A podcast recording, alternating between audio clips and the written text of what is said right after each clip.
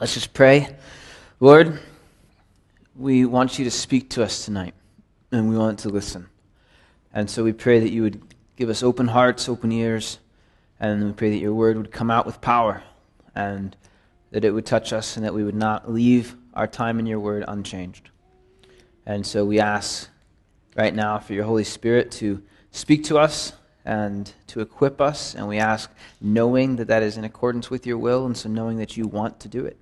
And so we are excited to watch you teach us tonight. And we ask all these things in Jesus' name. Amen. So, as we're wrapping up the book of Revelation, um, we got two or three weeks left, and then we're going to start the whole book over. We'll be in the book of Genesis. We're going to start the Bible fresh. And I'm very excited about Genesis, but I'm also excited about Revelation as we're wrapping it up. But Revelation, we have said it every week, and we will continue to say it because it matters. The book of Revelation is a pretty straightforward book to understand if you can understand one thing, and that is that it is the revelation of Jesus Christ. Singular. Chapter 1, verse 1 says, The revelation of Jesus Christ. It is not a book of revelations. It is not a book primarily about the Antichrist or the mark of the beast or the, you know, the number 666 or the seven seals or the seven bowls or the seven trumpets or the seven thunders or you know, the four living creatures or any of those things. It's a book about Jesus Christ revealing himself to the world. And if you understand that, then everything else comes into play. And so all of a sudden, it's not really this, this vast book of mysteries that we can't really understand unless you have the special knowledge or go to the, the special conference. It's a book of, well, okay, I understand that the book is about Jesus Christ, explaining really who he is and what he's going to do. And in that sense, okay. So we understand that. We understand from chapter 1, verse 18 there's a basic outline of the book that the Lord gives to John, who's the author. He says, Write things which you've seen, which is chapter 1 up to that point. The things which are, which is chapters 2 and 3, what we know as the church age. And then things which will take place after this. And that is the idea of after the era of the church, because we talked about this back when we were in that chunk, that basically what is happening right now is we live in what's known as the church age, where the primary move of the Holy Spirit on earth is through the church. And that will come basically to an end when the Lord raptures the church out of the way. He's going to remove the church, and we will be caught up to heaven with Christ. We'll be with him in heaven during the Great Tribulation period. And at the end of the Great Tribulation, Christ will come back and actually touch down on earth. And we're going to get to that tonight, Lord willing. So, what we've been covering in the, in the list of things that John writes about that are after this or after these things is what we know as the Great Tribulation. It's a seven year period of the Lord judging the earth, reclaiming the earth out of the ownership of Satan, and making a delineation between people.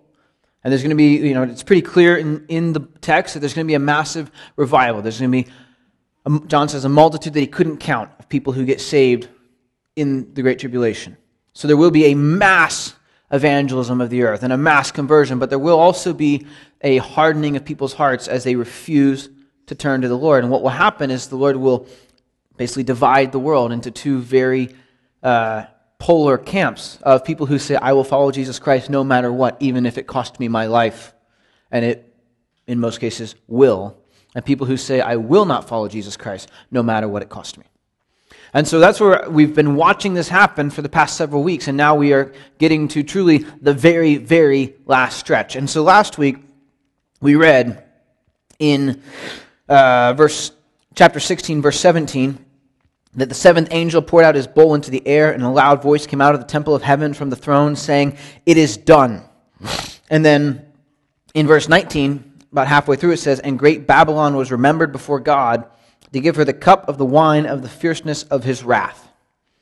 So the seventh angel pours out the seventh bowl of judgment into the air, and the Lord says, Okay, this is, this is it. This is the, the finale. And with that, he says, Now Babylon is given the cup of the wrath of God to drink. And that is where we find ourselves tonight. So we're going to read about the judgment of Babylon.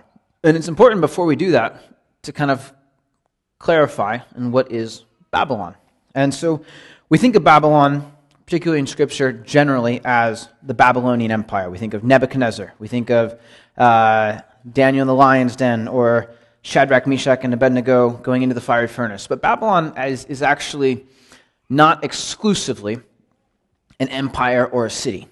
And really, our first reference to what we know as Babylon is in Genesis chapter 11. So we'll be here in just a few weeks. But it says, Now the whole earth had one language and one speech.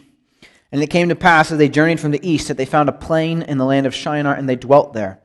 And they said to one another, Come, let us make bricks and bake them thoroughly. They had bricks for stone, and they had asphalt for mortar. And they said, Come, let us build ourselves a city and a tower, whose top is in the heavens. Let us make a name for ourselves, lest we be scattered abroad over the face of the whole earth. This is the story that we, the historical story that we know as the Tower of Babel, when humankind refused to spread out over the earth after God had told them, and so God divided their languages. And it's the birth of language as we have it in the earth today. But with that, they're in they're building what we call the Tower of Babel. And it's really you could call it the Tower of Babylon. It's it's the origin of this idea, and even Babel as an idea goes back even further into the time of Nimrod before the fall, before the flood. But Babylon is in Scripture a literal city, but it's also an idea. It's also a concept. It's a religious system. It's a, it's a, it's a commercial system of, of what these guys are doing here in Genesis, which is to say, we will not do the will of God. We will gather together and celebrate the ability and the accomplishments of mankind, and we will put our trust in that. And so, as we're reading, okay, chapter 17 is very much about a judgment of the religious system of Babylon. Chapter 18 is very much a judgment about the uh, the commercial system of Babylon. Okay, but in that, we've said throughout this book that we want to interpret scripture as literally as possible. And so right now, we look and say there is no literal city of Babylon that's, that's thriving on the earth in anywhere close to what is described here in what we'll read tonight. So, I, I say that to say what we're going to read is a reference to a system and to an idea and to a religious principle that's being judged here but it could also be a literal city. And we'll get into it in a little more depth, but I, I want to just, you know, sometimes we read it and we say, oh, obviously it can't be this because it doesn't make sense to my mind. Well, could be, but if the scripture says something and it appears that it might be referencing something as literal prophecy, we say, okay, maybe there's a component here that I don't fully understand. Maybe God is a hair smarter than me. And so we're going to read it and we're going to, you know, declare it as truth, but also we're going to have a little bit of humility as we go through to say, okay, you know, there's some spots, we've talked about this, there's, there's times in prophecy when you say, this is what we know. And there's times when you say, we are really pretty darn sure that this is what we're talking about. And then there's times when you say, this might be a little speculative. Okay? And so tonight we'll have a little bit of all three. But all that brings us up to chapter 17, verse 1. Then one of the seven angels who had the seven bowls came and talked with me, saying to me, Come, I will show you the judgment of the great harlot who sits on many waters, with whom the kings of the earth committed fornication, and the inhabitants of the earth were made drunk with the wine of her fornication. So he carried me away in the spirit into the wilderness, and I saw a woman sitting on a scarlet beast, which was full of names of blasphemy, having seven heads and ten horns. The woman was arrayed in purple and scarlet, and adorned with gold and precious stones and pearls, having in her hand a golden cup full of abominations and the filthiness of her fornication. And on her forehead a name was written Mystery, Babylon the Great, the mother of harlots and of the abominations of the earth. I saw the woman drunk with the blood of the saints and with the blood of the martyrs of Jesus, and when I saw her, I marveled with great amazement. So John is given a vision of Babylon. And this is it's it's imagery, okay? He sees a woman riding a beast. And so what we're going to see as we get into this is basically the woman is Babylon. And we're told that because she has a name, which is mystery, Babylon the Great. So the woman that John is seeing in this vision is Babylon, and specifically the religious concept of Babylon. And she's riding a beast that's full of names of blasphemy, who has seven heads and ten horns. Who is that? We read about it a couple weeks ago. That's the Antichrist. Okay? So we have a religious system riding the Antichrist, and the religious system has a couple defining elements to it. This harlot, this woman, has some defining components. And that is that she sits on many waters. The inhabitants of the earth are made drunk with the wine of her fornication. Her sins are, are making the earth drunk. She's arrayed in purple and scarlet and gold and precious stones and pearls. So there's, there's massive wealth associated with this system. She has in her hand a golden cup full of abominations and the filthiness of her fornication. So her, her luxury drink is sin. And she is drunk with the blood of the saints and with the blood of the martyrs of Jesus Christ. So it's a religious system that is marked by wealth, by power, by corruption, by immorality, and by persecution of true believers. It's quite a system. And John sees it and he says, I marveled with great amazement. Verse 7, we're going to read verse 7 all the way through the end of the chapter, and then we'll go back and sort of carve it out. But the angel said to me, Why did you marvel? I will tell you the mystery of the woman and of the beast that carries her, which has the seven heads and the ten horns. The beast that you saw was and is not and will ascend out of the bottomless pit and go to perdition. And those who dwell on the earth will marvel, whose names are not written in the book of life from the foundation of the world, when they see the beast that was and is not and yet is. Here is the mind which has wisdom. The seven heads are seven mountains on which the woman sits. There are also seven kings. Five have fallen, one is, and the other one has not yet come. And when he comes, he must continue a short time. The beast that was and is not is himself also the eighth, and is of the seven, and is going to perdition. The ten horns which you saw are ten kings, who have received no kingdom as of yet, but they receive authority for one hour as kings with the beast. These are of one mind, and they will give their power and authority to the beast. These will make war with the Lamb, and the Lamb will overcome them, for he is Lord of lords and King of kings, and those who are with him are called, chosen, and faithful. And then he said to me, The waters which you saw where the harlot sits are peoples, multitudes, nations, and tongues. And the ten horns which you saw on the beast, these will hate the harlot, make her desolate and naked, eat her flesh, and burn her with fire. For God has put it into their hearts to fulfill his purpose, to be of one mind, and to give their kingdom to the beast until the words of God are fulfilled. And the woman who you saw is that great city which reigns over the kings of the earth. Is there really any confusion? Like, can we just. All right, so here we go. So John is like, wow, this is kind of intense. And the angel says, What? What's your hang up? I'll tell you what the mystery is. And so we said, Awesome, thank you. So he says, Okay. The beast which you saw was and is not will ascend out of the bottomless pit and go to perdition. The beast that the woman is riding is the Antichrist. And in verse 9, he says, The seven heads are seven mountains. Now, so if the woman is right, if the religious system is riding the Antichrist. He's riding a beast with seven heads and ten horns. And so he says, You have seven heads that are seven mountains. Now, historically, if you're talking about Babylon, and you, and you understand like the idea of a city, and you're going to say, What's a great city that's on seven mountains? The answer would be Rome.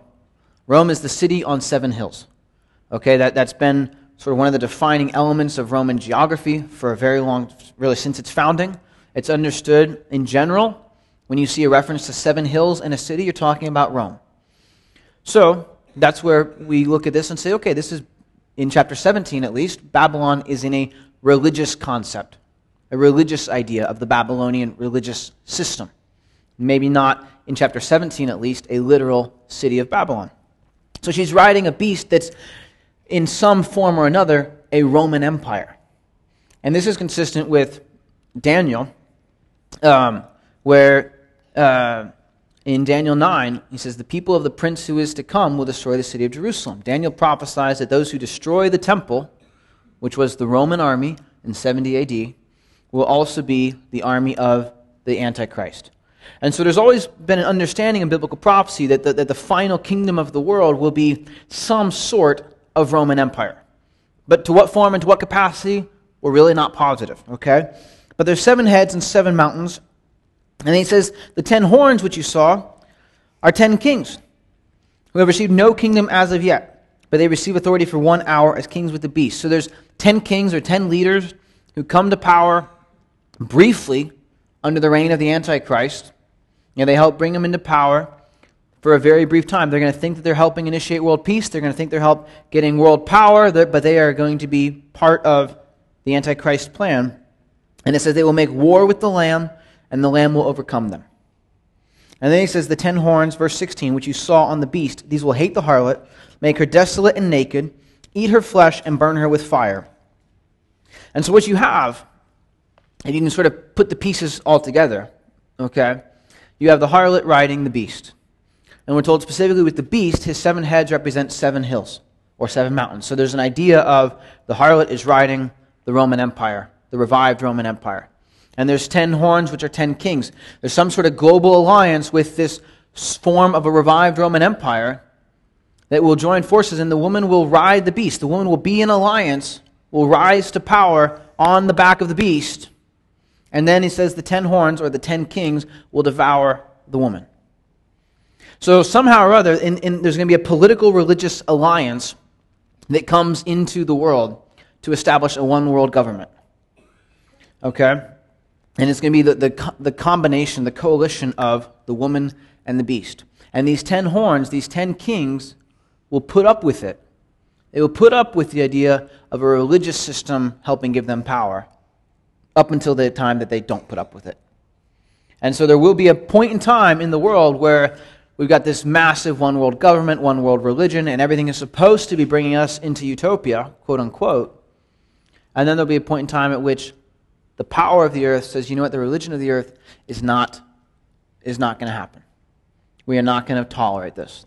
And most people would at least speculate that that's probably at the midpoint of the Great Tribulation, when what Jesus and Daniel referred to as the abomination of desolation, when the Antichrist will go into the temple and declare himself to be God. And basically, he'll break the religious side of the covenant. Okay?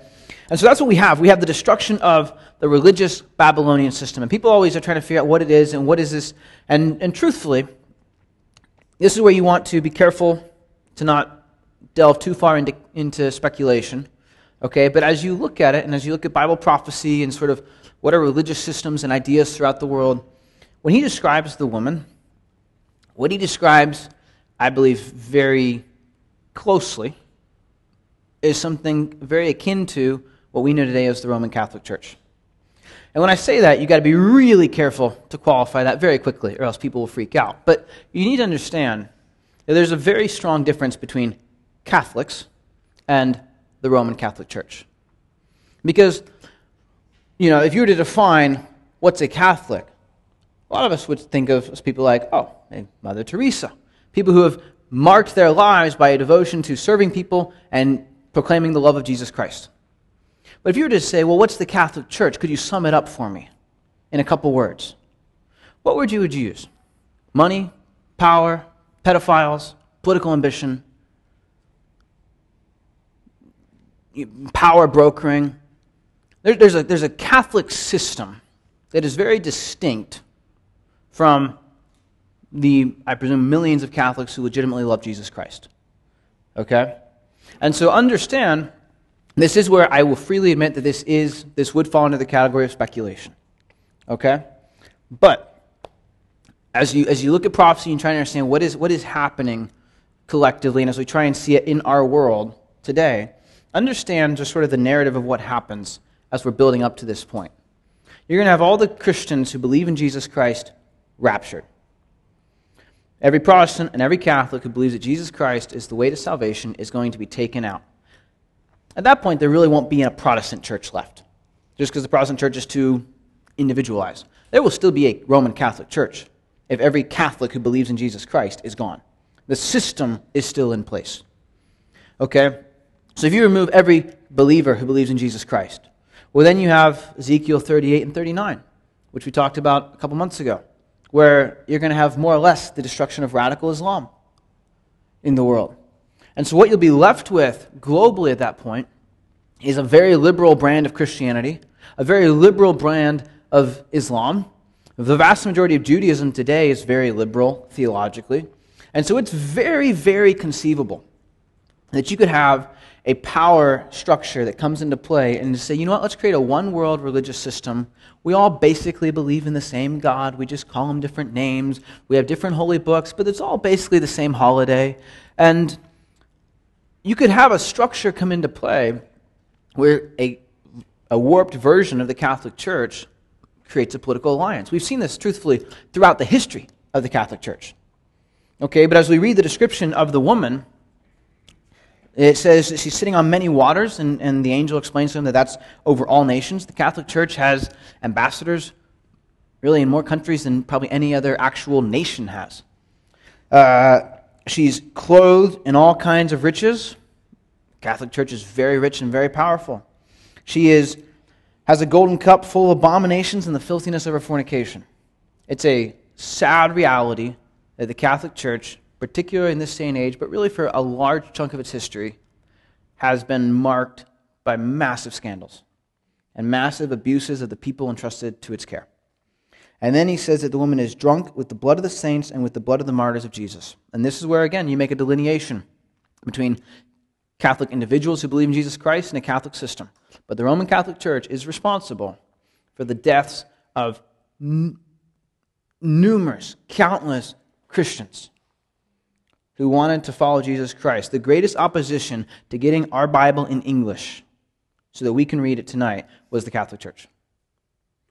Okay, people, people were killed so that we could read this book and not have to go listen to some priest read it in Latin and translate it for us. Okay, so there's a Catholic system, and, and that's where I say, yes, it is speculation, but it is also very interesting. If there's a revived Roman Empire, we still call it the Roman Catholic Church. And, and there's a very good train of logic to say, at least potentially, that the Roman Empire in some ways never actually died. It just morphed into a religious empire. And, and even, you know, a lot of the Catholic tradition is pulled out of Roman paganism. A lot of the holidays are very closely tied. And so what we're seeing is a religious idea that at the very least is tied very closely to Rome, to a revived Roman Empire. And so I just say that not because it's just fun speculation, but because as we look at our world, we want to live with an awareness of, oh, Jesus could come back right now. We don't want to live with this idea of, uh, you know what, that hasn't happened yet. He can't, you know, he's still got some boxes to check. He's not coming back today. He could come back right now. The, the political systems are in place, the religious systems are in place. Everything is situated for Jesus Christ to come back at any moment. And so there will be a religious political coalition that comes together on the backs of the Antichrist and this religious system, and then the ten kings will devour the religious system. The religious system will be crushed and the political system will try to sustain. And then, chapter 18, we read about another destruction of Babylon, the destruction of a commercial Babylon. He says, and we'll read it, it's, it's kind of big chunks, so we'll do it in big chunks.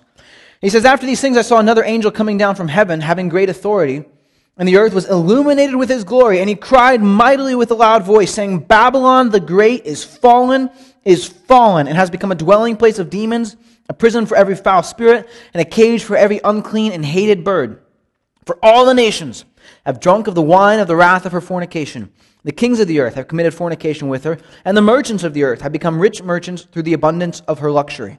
And I heard another voice from heaven saying, Come out of her, my people, lest you share in her sins, and lest you receive of her plagues. For her sins have reached to heaven, and God has remembered her iniquities. Render to her just as she rendered to you, and repay her double according to her works. In the cup which she has mixed, mix double for her. In the measure that she glorified herself and lived luxuriously, in the same measure give her torment and sorrow. For she says in her heart, I sit as queen, and am no widow, and will not see sorrow. Therefore her plagues will come in one day death and mourning and famine, and she will be utterly burned with fire, for strong is the Lord God who judges her. This is the judgment of, of the commercial system, of really the world's love of money. The world's love of money and power, and well, you know what? We'll just create a cheap product, we'll sell it to them, we'll rip off the little guy. It's interesting. We, we sometimes worry, is the judgment of God too harsh? I think sometimes we forget the number of injustices that just happen to the point that we just, we just almost, we just expect it right? You, you buy something online and you kind of halfway expect it to be trash when you get it, right? You just kind of know, like, yeah, it's a lame product, but you know what? I got the cheap version. I guess I'll just, I'll try it and see what happens, right? Why? Because we're used to getting ripped off. Because the world, there's a world system that has figured out, hey, you know what? We can manufacture this in Southeast Asia. We can rip off the manufacturers we can rip off the guys who are making it. We can rip off the guys who are shipping it. We can rip off the guys who are buying it. And then when we're done, we can just dump it in the ocean. And we don't care. We'll make money on every end of this bargain. And we just kind of live with it because what are we going to do, right? You can't fight the man and win. You can still try, by the way. It's a lot of fun. But, but you know, like, it's a big system out there. And the Lord, understand this, The Lord remembers every single one of those. And when the Lord judges, we said this over and over again, the Lord never in the book of Revelation hits a point where he loses self control.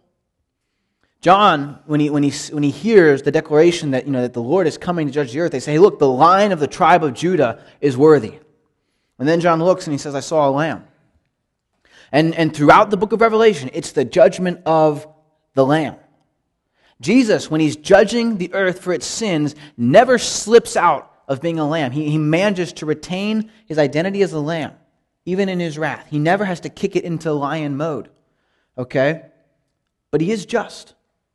And, and he is aware of every slight and every perversion and every hurt and every uh, injustice that has been endured by his people. And he is going to deal with it. And then notice also, he says, Come out of her, my people. You know, there's going to be a massive persecution of Christians in the Great Tribulation. And, and there's an idea, and even in that, what's going to happen? Jesus said in Matthew 24, when the abomination of desolation happens, when the Antichrist basically turns on the religious system, he said, flee to the mountains. And it is interesting. If this is a, a destruction of a literal city, the persecution of Christians will serve to get them all out of the boundaries of the city limits before whatever happens here happens. And, and sometimes the, the, what we take as, oh, God's being unfair, is actually, no, God is getting his people out. He's making sure that everybody's outside the limits that needs to be outside. And so he says, All right, come out, for our sins have reached heaven, and God has remembered her iniquities. Verse 9 The kings of the earth who committed fornication and lived luxuriously with her will weep and lament for her when they see the smoke of her burning, standing at a distance for fear of her torment, saying, Alas, alas, that great city Babylon, that mighty city, for in one hour your judgment has come. A lot of this, it's interesting, in Jeremiah 50 and 51, there's a prophecy about a destruction of Babylon that has never been fulfilled. And it appears to be about a literal city. And that's where we say, okay, we don't fully understand what's going on here in this chapter in some ways, and that's okay, because we do understand what this chapter is all about, which is what? The revelation of Jesus Christ. It's about the destruction of commercial Babylon, and is that a literal city or not? You know what? I don't know. I don't know it's about the revelation of Jesus Christ, and that's okay. We do know, uh, you know, elsewhere in Revelation, sometimes a city is identified by another name. Uh, Jesus talks about the two witnesses in Jerusalem. He says they're, they're killed in Sodom, in the city where our Lord was crucified. So he's referencing Jerusalem, but he identifies it by the name of its, the city that's most closely associated with its morality. So this could be a literal Babylon is rebuilt and destroyed. This could be uh, either Rome or some other city is established as a world center and is then identified as Babylon and destroyed. We're truthfully not sure, and truthfully okay either way. Verse 11 And the merchants of the earth will weep and mourn over her, for no one buys their merchandise anymore. The world system of selling things is, is gone in this moment. Merchandise of gold and silver precious stones and pearls, fine linen and purple, silk and scarlet, every kind of citron wood, every kind of object of ivory, every kind of object of most precious wood, bronze, iron and marble and cinnamon and incense, fragrant oil and frankincense, wine and oil, fine flour and wheat, cattle and sheep, horses and chariots, and bodies and souls of men. The Lord is just, and he will not let the abuse of human beings go unpunished. He will deal with it. Verse 14 The fruit that your soul longed for has gone from you, and all the things which are rich and splendid have gone from you, and you shall find them no more at all. The merchants of these things, who became rich by her, will stand at a distance for fear of her torment, weeping and wailing and saying, Alas, alas, that great city was clothed in fine linen, purple and scarlet, and adorned with gold and precious stones and pearls. For in one hour such great riches came to nothing. Every shipmaster, all who travel by ship, Sailors and as many as trade on the sea stood at a distance and cried out when they saw the smoke of her burning, saying, What is like this great city? They threw dust on their heads and cried out, weeping and wailing and saying, Alas, alas, that great city in which all who had ships on the sea became rich by her wealth, for in one hour she is made desolate. Rejoice over her, O heaven, and you holy apostles and prophets, for God has avenged you on her. So he's, he's hearing the destruction read out, and he says, In one hour such great riches came to nothing. You know, it doesn't matter how much money you have, there are some things that it won't do you a thing for. Money is worthless. Money can only make you more of what you already are. And, and so money can't really do anything for you. And, and, and the world obsesses over can we get a little more, and a little more, and a little more. And, and, and you can build your whole life around it. And what happens? In one hour, it can all go to nothing. I was reading a thing this week. Right now, there's this subtle little legal shift in the way that stocks are bought in the United States. You may not know this. But if you buy 10 shares of Google and there's a massive financial meltdown, you don't own 10 shares of Google. You own the right to have 10 shares of Google if somebody else in line doesn't take it. And specifically, big corporations have got this nice little legal code written out where if there's a crash, they are entitled to go to the front of the line and take all their shares first. So, for whatever it's worth, it is possible, just not to like freak you all out, but it's possible there's a financial meltdown in the United States. All of our assets that we might have in stocks or in the stock market, oh, they'll still be there, but somebody else will take them. So, uh, if you're putting your money in getting your, your IRA up, or that's your hope in life, it's not super stable. Just, you better be trusting in Jesus Christ. Because I'm not saying don't invest money. I'm just saying know that in one hour, all that money could come to nothing. And, and the angel says, Rejoice over this. The world, the merchants of the world are weeping and lamenting. All of our profits are gone. Nobody can let us, we can't buy and sell all these things, including bodies and souls of men. And the angels say, you know, just look at the, the disconnect. The men of the earth say, Oh, we're ruined. And the angels in heaven say, Ah, oh, praise the Lord. This has finally been dealt with. We have watched this injustice for 6,000 years, and it's finally being addressed. Praise the Lord. So, verse 21 Then a mighty angel took up a stone like a great millstone and threw it into the sea, saying, Thus with violence the great city Babylon shall be thrown down and shall not be found any anymore. The sound of harpists, musicians, flutists, and trumpeters shall not be heard in you any anymore. No craftsman of any craft shall be found in you any anymore. And the sound of a millstone shall not be heard in you any anymore. The light of a lamp shall not shine in you anymore. And the voice of a bridegroom and bride shall not be heard in you any anymore. For your merchants were the great men of the earth, for by your sorcery all the nations were deceived. Sorcery, incidentally, is the word pharmakeia.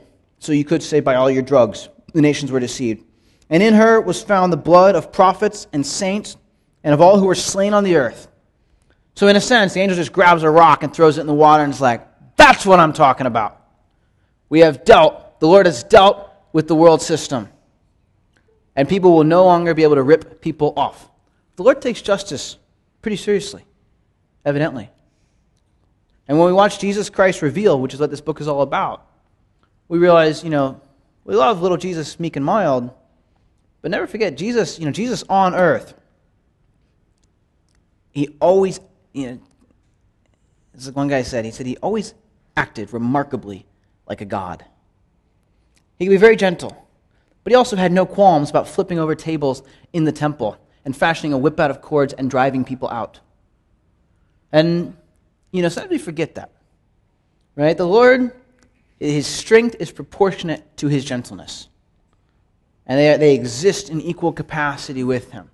And so the gentleness of the Lord is an immense comfort, but so is the justice of the Lord. To realize he will not let injustice stand. And we are going to go for chapters 19 and 20. I was thinking about it all week and praying about it, and I think we're going to do it. Because ending on a massive city's destruction is not nearly as fun as ending on a new heaven and a new earth. So here we go. After these things, I heard a loud voice of a great multitude in heaven saying, Alleluia! Salvation and glory and honor and power belong to the Lord our God, for true and righteous are his judgments, because he has judged the great harlot who corrupted the earth with her fornication, and he has avenged on her the blood of his servants shed by her. Again they said, Alleluia! Her smoke rises up forever and ever. And the 24 elders and the four living creatures fell down and worshiped God who sat on the throne, saying, Amen. Alleluia. Then a voice came from the throne saying, Praise our God, all you servants and those who fear him, both small and great. So, Babylon is destroyed, the religious system, the, the, uh, the sort of the social system, the commercial system, and quite possibly the literal city. And what happens in heaven? We all start praising the Lord. And we say, True and righteous are your judgments. That's important to remember in the book of Revelation. We read these and we sometimes we're like, wow, this feels really harsh. And we understand that when we are up there and we watch it, we're going to say, wow, that was so righteous. That was so true. That was like, that was so good. You know, if I, you know, we'll say like, you know, like, wow, Lord, if I had all your power and all your insight and all your discernment and everything else that you have that I don't have, I would have done the exact same thing. Like, it's, it's not that the Lord needs our affirmation, but we will have, we will be given the ability to understand, oh, this is right. So, verse 6 And I heard, as it were, the voice of a great multitude, as the sound of many waters, and as the sound of mighty thundering, saying, Alleluia! For the Lord God omnipotent reigns. Let us be glad and rejoice and give him glory. For the marriage of the Lamb has come, and his wife has made herself ready, and to her it was granted to be arrayed in fine linen, clean and bright, for the fine linen is the righteous acts of the saints.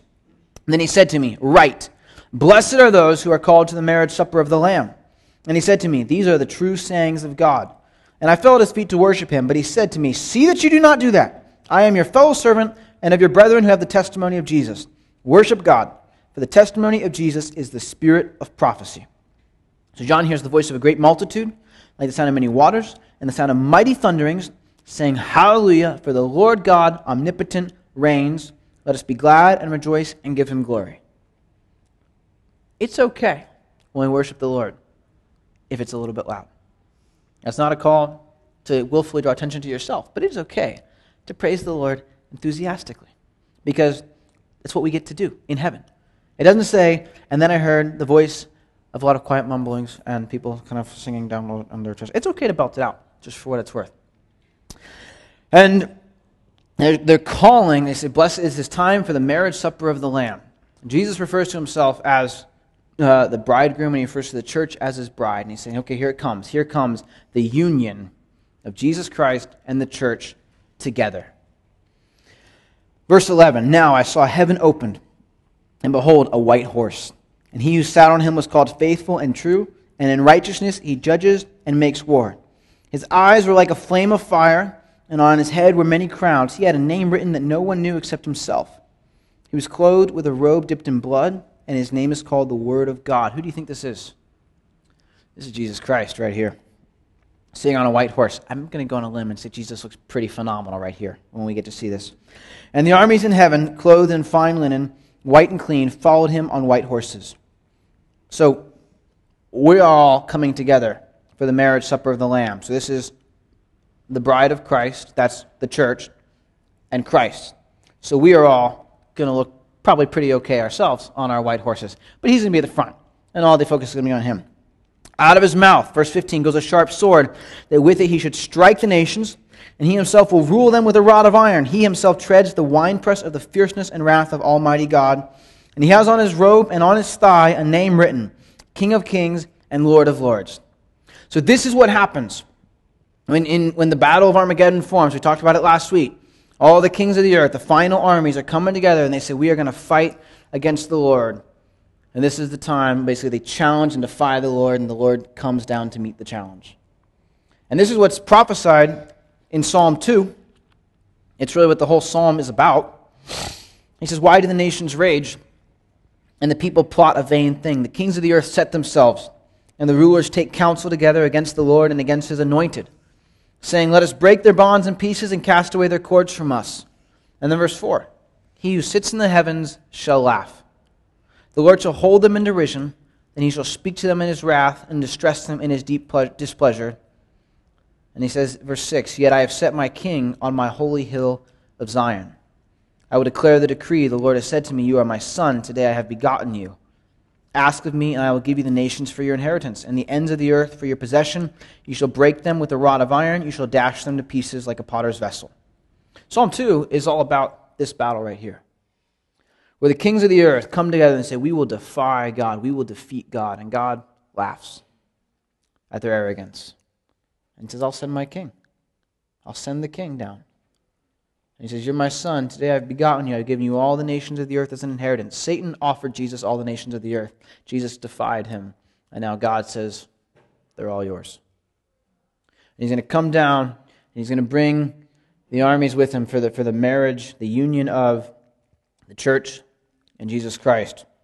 And he says he's out of his mouth goes a sharp sword. He will judge the nations, and he will rule them with a rod of iron. And he has on his robe and on his thigh a name written King of Kings and Lord of Lords.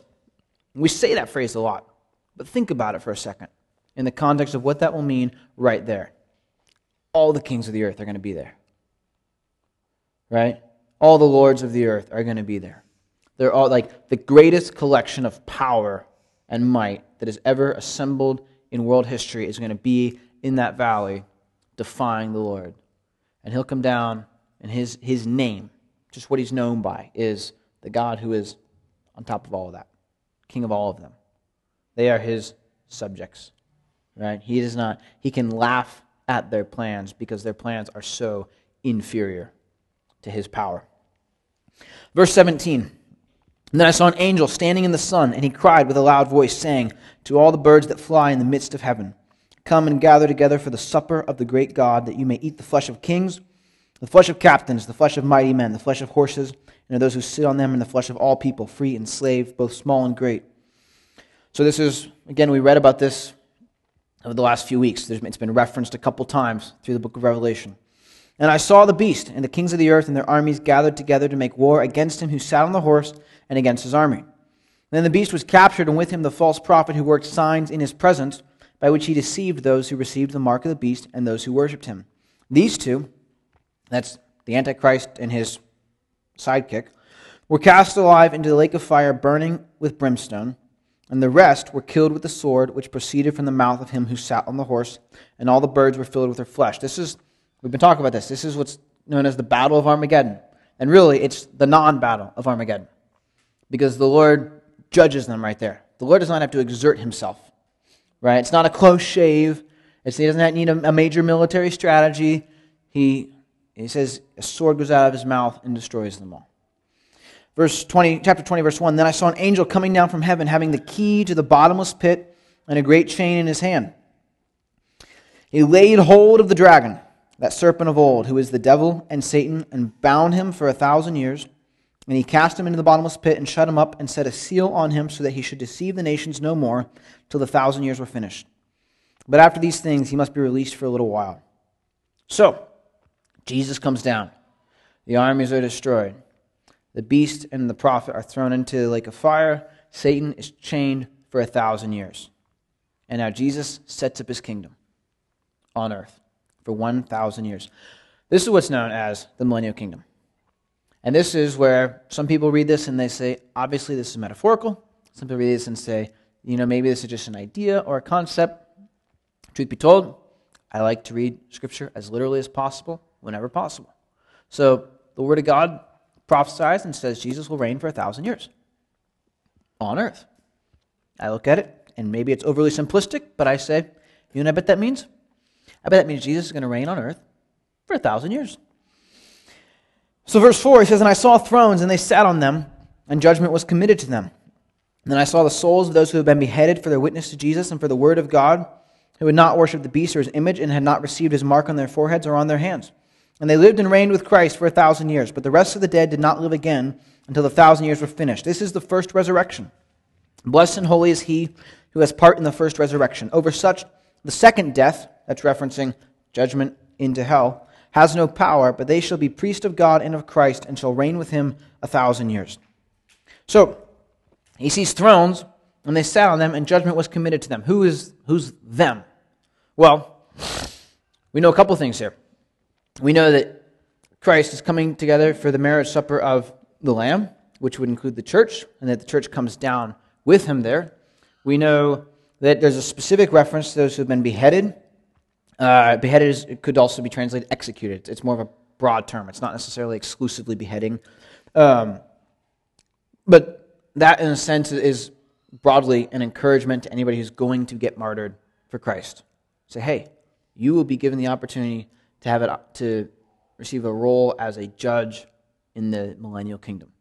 And it also includes us because in 1 Corinthians chapter 6, Paul is writing and he says, Hey, he's writing to the church, and he says, Do you not know that the saints will judge the world? And if the world will be judged by you, are you unworthy to judge the smallest matters? Do you not know that we shall judge angels? Paul says it so, you know, matter of, duh, we're going to be judging angels. And we say, oh, hmm, yeah, uh, I didn't know that, but that's, that's cool. And so, what I, you know, if we interpret Scripture as literally as possible, what's happening here? Jesus is coming back with the church and with all those, including all those who have been martyred, and they're going to rule and reign with Christ for a thousand years. And what we really have here is, in essence, the opportunity to live in Eden, the opportunity to let the world be what God meant it to be. Satan will be bound. He says there's the rest of the dead don't live again until the thousand years are finished. I believe that's referencing those who are going to come and be judged at the great white throne judgment, where they will be, did you believe in Jesus Christ or not? If not, you are going to be damned to hell. Okay? But for the thousand years, this is what Isaiah wrote tons of stuff about this. Okay? Jeremiah wrote about this. Ezekiel wrote about this. This is, in essence, what the cry of every human heart has been wanting to experience. Okay? From the moment we're old enough to realize that the world is messed up, we have had a longing that will be fulfilled here in this chunk. And we get one nice paragraph about it, right? I mean, it's a great little paragraph. But understand, Jesus will be ruling the nations with a rod of iron. And he's going to let us be part of that. Now, you could say, and, and people speculate, and I, and I like, it's, it's the thought of the millennial kingdom just works me up. I just love anticipating what it will be like. Um, you know, how would everybody fit if it was every Christian? Well, first of all, I believe if Jesus restores the earth to a, its Edenic state, then the, if the atmospheric pressure comes back to what it probably was before the flood, you'd have places like all of Canada, all of Australia, all of Russia, all of Africa suddenly become uh, vastly good for growing food. You'd be able to feed everybody. Aside from that, just imagine. So, so if Jesus does the miraculous, which he is Jesus, so that's quite capable. You know, he, he could totally do that. Um, but aside from that, just imagine a thousand years with Jesus as the boss. Right? Like, if he chose to do nothing miraculous for a thousand years and just be like a good administrator, what would the earth look like? Right? If Jesus is in charge of the cleanup project of earth, right? Like, hey, you know what, guys? Um, I got this idea. Why don't we not, you, you know, I mean, just pick your, whatever your personal concern is. Like, you know, guys, I got this idea. Let's not use plastic. I've actually invented this thing uh, over here that I can make. We could, we could use that. That'd be cool, right? Or, uh, you know, hey, uh, you're planting corn. Can I propose if we're going to, um, hmm, you know, I, you do, you do whatever you want. I always like to plant my corn this way and it grows faster. That's what I would do. Uh, hey, you know what? As far as like collecting taxes, I think it's pretty fair if we do it this way. And by the way, since I am judging the world with a rod of iron, there will be absolutely zero corruption in my government. Uh, so all taxes will be handled perfectly uh, and with absolute justice and fairness for a thousand years, right? And oh, by the way, we already know from Isaiah, and this will be the period when the lion is laying down with the lamb. So not only is Jesus Christ reigning, but Satan is bound. The, the perpetual force of evil that goes around driving us to do sinful things will be removed. Just think about that for a second. Imagine living a life without sinful impulses. Right? That alone makes me excited. I can't wait to quit sinning. Right? I am excited for that. I think that will be just a heck of a lot of fun. And, and we're going to get to experience that for a thousand years with Christ. And then he says, Now, verse 7 when the thousand years have expired, Satan will be released from his prison and will go out to deceive the nations which are in the four corners of the earth. Gog and Magog to gather them together to battle, whose numbers as the sand of the sea. They went up on the breadth of the earth and surrounded the camp of the saints in the beloved city. And fire came down from God out of heaven and devoured them. The devil who deceived them was cast into the lake of fire and brimstone, where the beast and the false prophet are, and they will be tormented day and night forever and ever. Okay, so sometimes this like throws us all for a loop. Like, wait a second, it was all perfect, and then Satan got free, and all of a sudden there's this massive army coming against Christ. What's going on? Well, here's what I would say again. It's a little bit speculation, but here's what I think we're talking about. You're going to have a remnant of people who survived all the way through the Great Tribulation. Okay? You're also, I believe, and this is where I could be wrong, but I think uh, Jesus specified that in the resurrection, and I believe he's talking about the new heavens and the new earth, there's not marriage, and we're not given in marriage in the same way. I think there's a possibility that marriage and reproduction may still be a part of the millennial kingdom. In which case, after a thousand years, there will be a large number of people who have never really made a decision for Christ because they've always just kind of grown up with it. They've never really thought about it. And so you don't read this and think like, oh my gosh, I'm going to live with Christ for a thousand years and then I'm just going to like walk away and go to hell. No. Christ knows who are his. He will not lose you. You will not, you know, if you, if you rule and reign with Christ for a thousand years, you're not going to all of a sudden just like go off the deep end. But Satan will be given basically one last opportunity to try and rally an army. And those who have just, you know, just like, and you say, well, how could anybody do it? Well, Adam and Eve did it. Right? I mean, it's sort of the whole story of our universe is that people could live in perfection and still desire to rebel against God. And so there will be one last rebellion in the world, and, and the Lord will end that rebellion as well. And then, verse 11. Then I saw a great white throne, and him who sat on it, from whose face the earth and heaven fled away. Hang on to that line for a little bit. And there was found no place for them. And I saw the dead, small and great, standing before God, and books were opened. And another book was opened, which is the book of life. And the dead were judged according to their works by the things which are written in the books. The sea gave up the dead who were in it, and death and Hades delivered up the dead who were in them, and they were judged, each one according to his works. Then death and Hades were cast into the lake of fire. This is the second death. And anyone not found written in the book of life was cast into the lake of fire.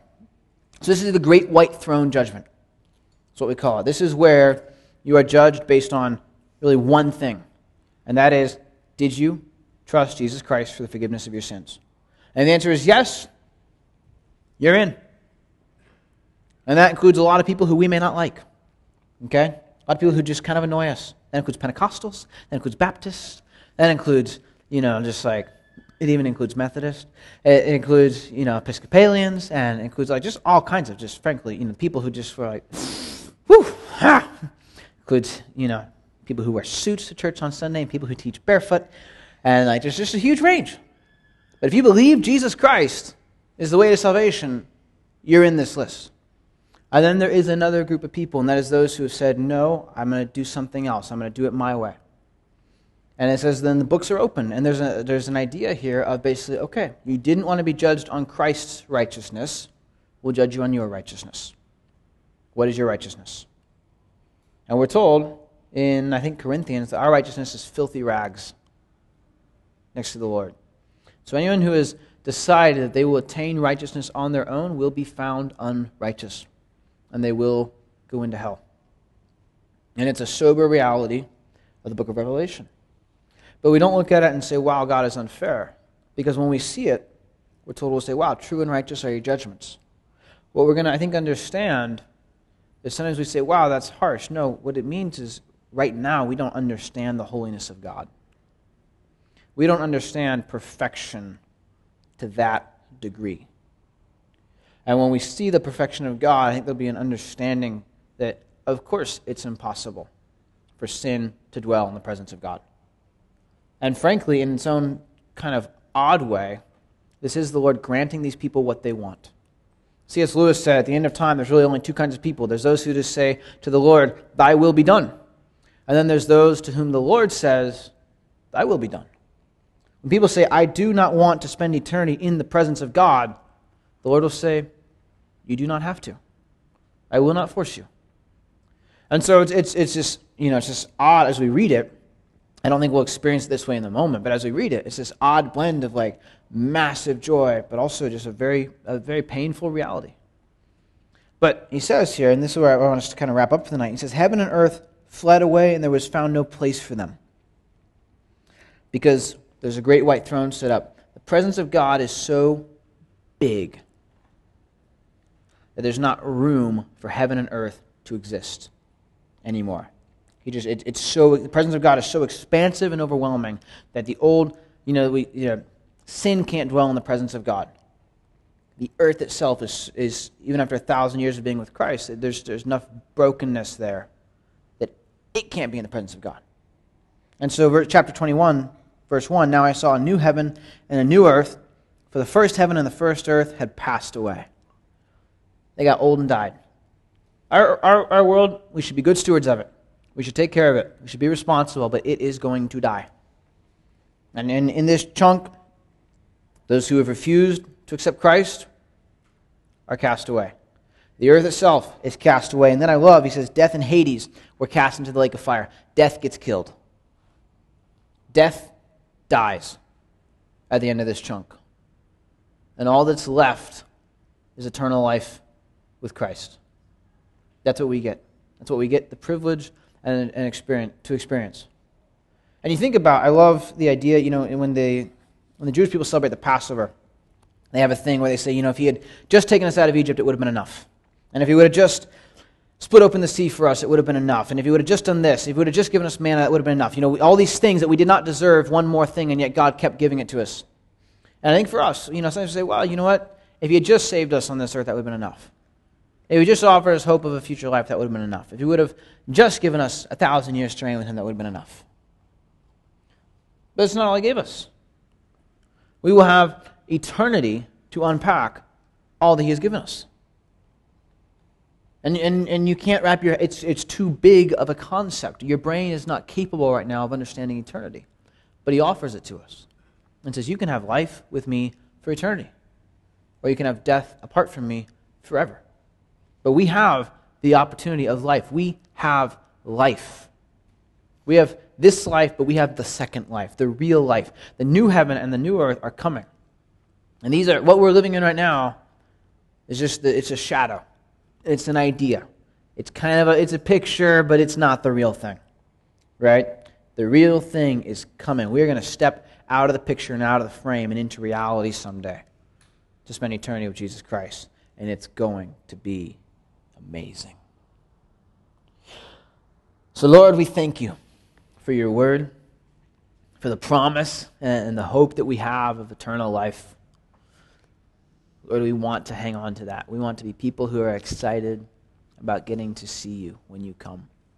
We can't wait. We pray that as we wait, though, that you would give us a call and a mission and a drive to live our lives with purpose. That we would go out not to do our thing, but to live as ambassadors. We have we are not citizens of the United States. We are citizens of the kingdom of heaven. First and foremost and above all else. We don't have a president, we have a king. He's the king of all kings and the Lord of all lords. And, and he is the one we want to serve and live for.